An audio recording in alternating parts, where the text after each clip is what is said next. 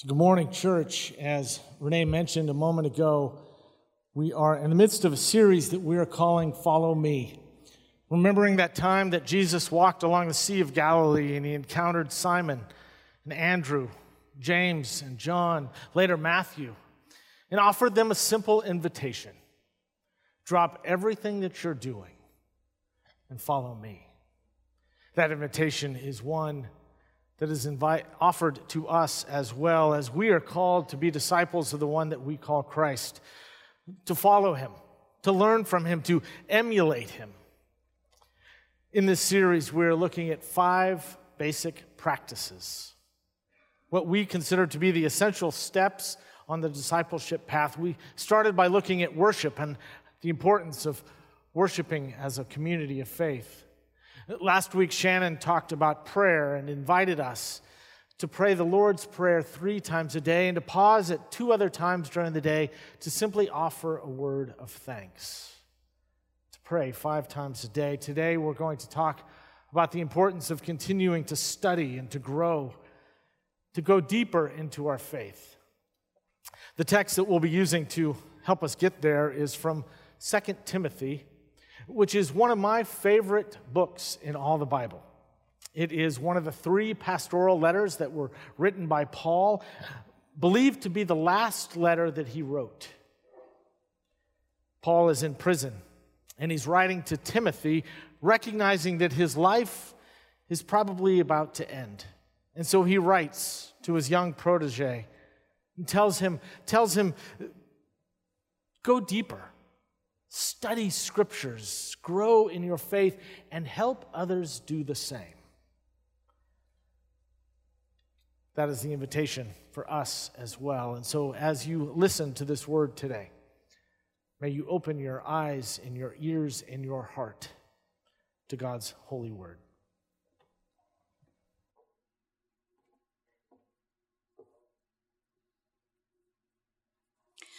From 2 Timothy chapter 3 verses 14 through 17. As for you, continue in what you have learned and firmly believed, knowing from whom you learned it, and how from childhood you have known the sacred writings that are able to instruct you for salvation through faith in Jesus Christ. Scripture is inspired by God and is useful for teaching, for reproof, for correction, for training in righteousness, so that all who belong to God may be proficient, equipped for every good work. The Word of God for the people of God. Thanks be to God.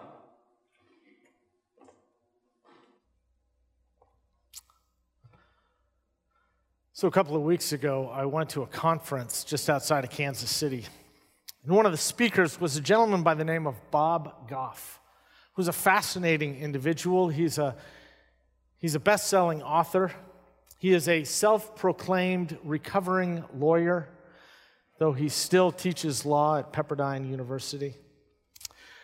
But his greatest love, his greatest passion, is an organization that he founded a number of years ago called Restore International. And they go around the world in places like Uganda and India, fighting injustices against children, and in particular, human trafficking. He told about the first time that he ever went to Uganda. He was traveling there with a driver, and they were going throughout the country in a Jeep. And one time they pulled into a a small village, and there, just outside in the town square, there were some young kids playing soccer. And so Bob got out and began kicking the ball with them, played soccer with them for a little while. And when it was time for them to leave, they got back into the Jeep, and as they were pulling out of town, Bob began to wave at the children. Pretty soon, they started chasing after him. He thought that was pretty cool, so then he began to wave with both hands. And now more and more kids were following. First there was 5 and then there was 10 and then there was something like 30 kids following him. As he waved, he said to his driver, What am I missing here? What's up with all these kids? He said, Sir, in America, this means goodbye. In Uganda, this means follow me. When he returned to the United States and got back home, he reflected on that occasion.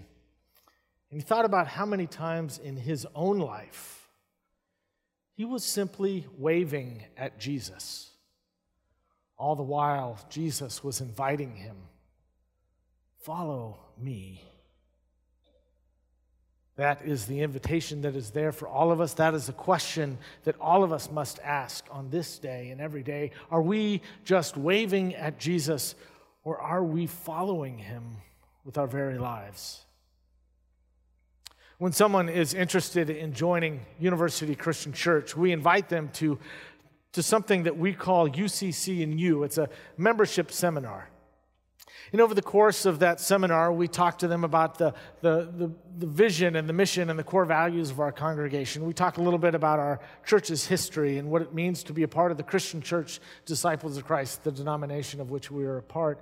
We talk about ways to get involved. And at the end, at the end, they bring in the closer.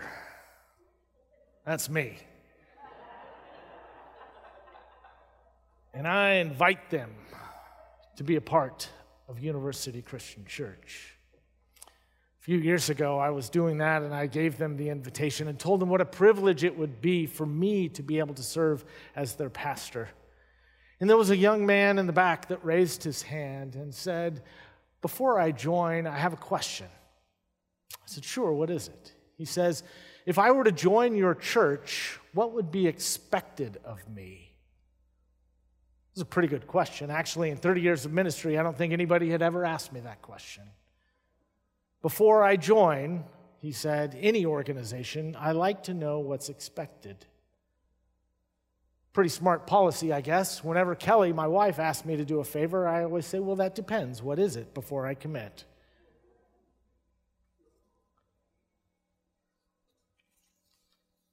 I think that one of the great failures of most churches is that they don't have a discipleship strategy. They have programs, they have ministries, but not a discipleship path.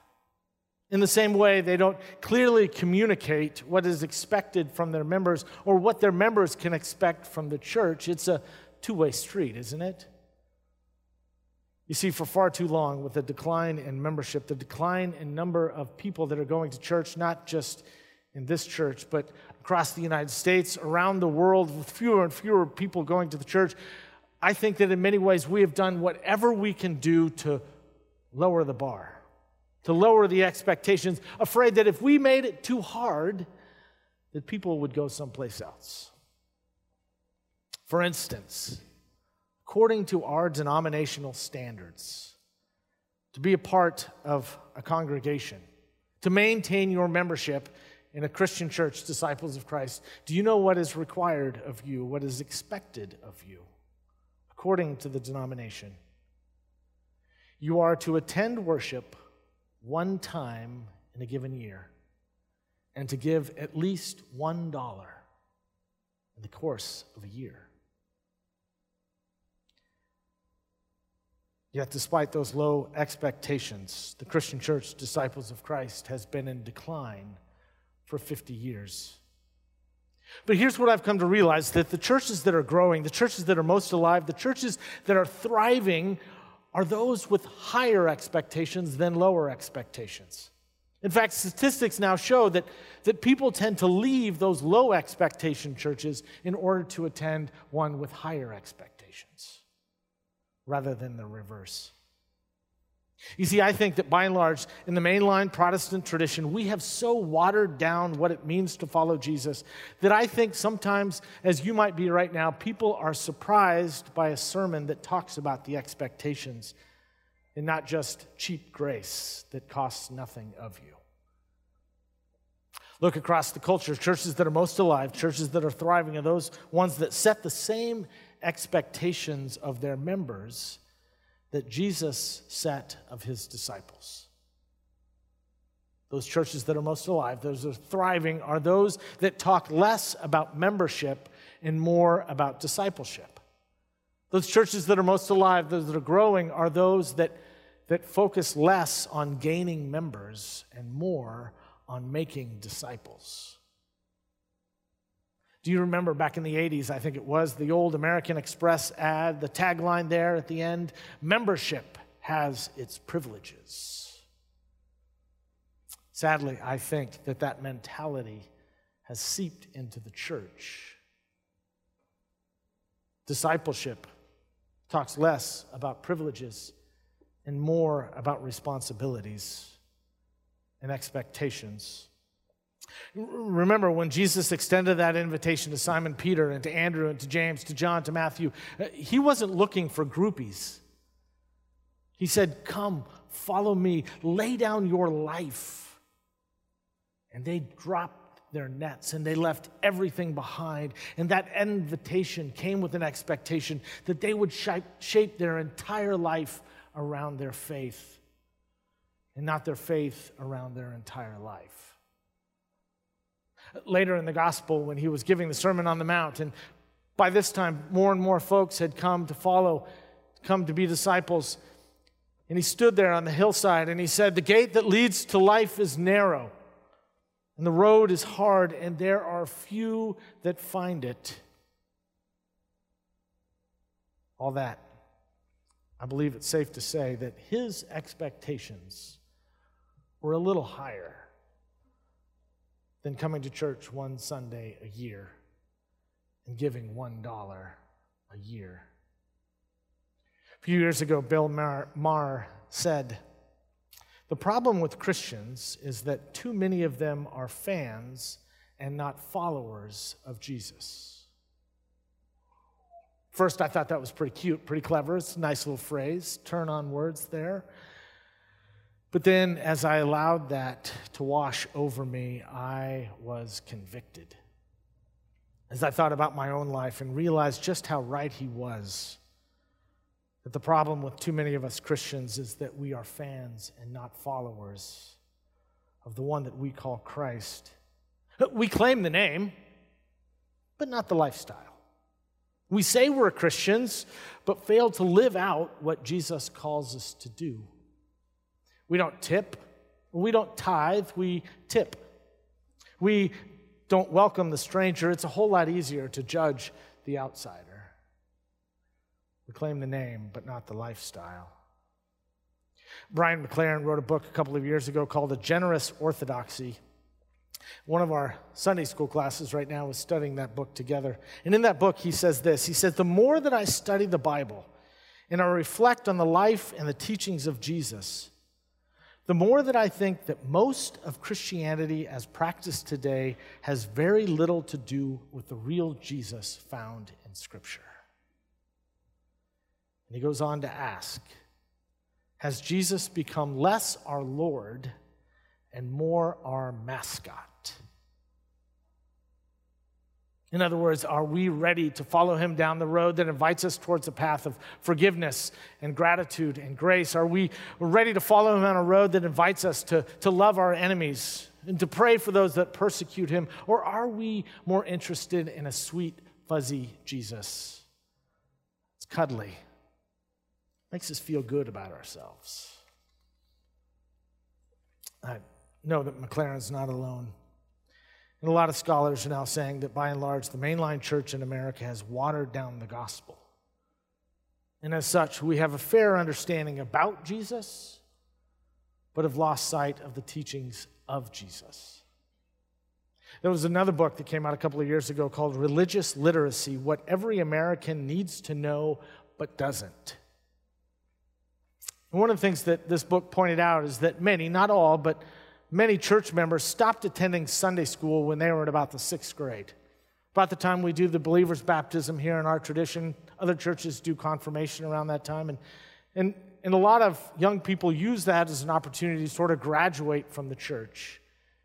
And as such, he said, most Christians have about a sixth grade education when it comes to the Bible and matters of faith points out that in the United States, which is one of the most religious places on earth, but it is also a nation of shocking religious illiteracy. Listen to this. Nearly two thirds of Americans believe that the Bible holds the answers to all or most of life's basic questions. And I've also read that 87% of Americans own a Bible.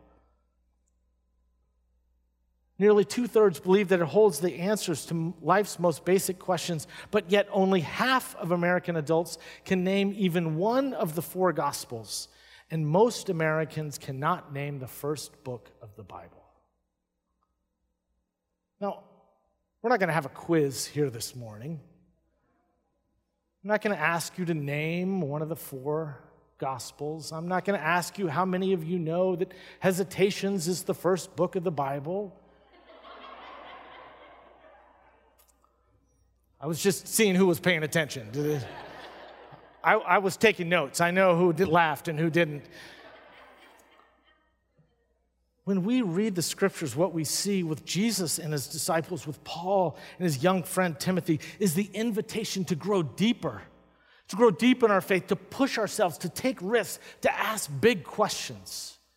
You see, I believe with all that I am that faithful disciples are lifelong learners fueled by curiosity that they find ways to grow, to study, to learn. Faithful disciples continue to go deeper in what it means to be a person of faith. And that's why here at University Christian Church, we have identified, we have named curiosity as one of our core values. That's why here at University Christian Church, we're not going to tell you what to think or what to believe. But hopefully, we're going to give you the tools and teach you how to live out your faith based upon your own belief structure.